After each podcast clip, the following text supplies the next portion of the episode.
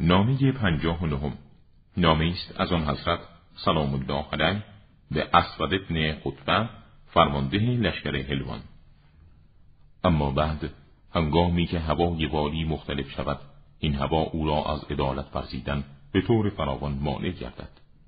پس امور مردم نزد تو مساوی باشد، زیرا حقیقت این است که ظلم به هیچ وجه نمیتواند به عنوان عوض جایی از عدالت را بگیرد. بپرهیز از آنچه که امثال آن را از دیگران انکار می‌کنی و نفس خود را در انجام آنچه خداوند بر تو واجب کرده بست کن، در حالی که به پاداش الهی امیدواری و از عذاب او می‌ترسی. و بدان دنیا جایگاه عمل در آزمایش هاست.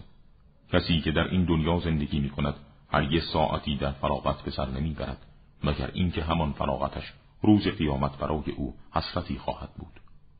و به یقین هر یک چیزی تو را برای همیشه از حق بی نیاز نخواهد کرد.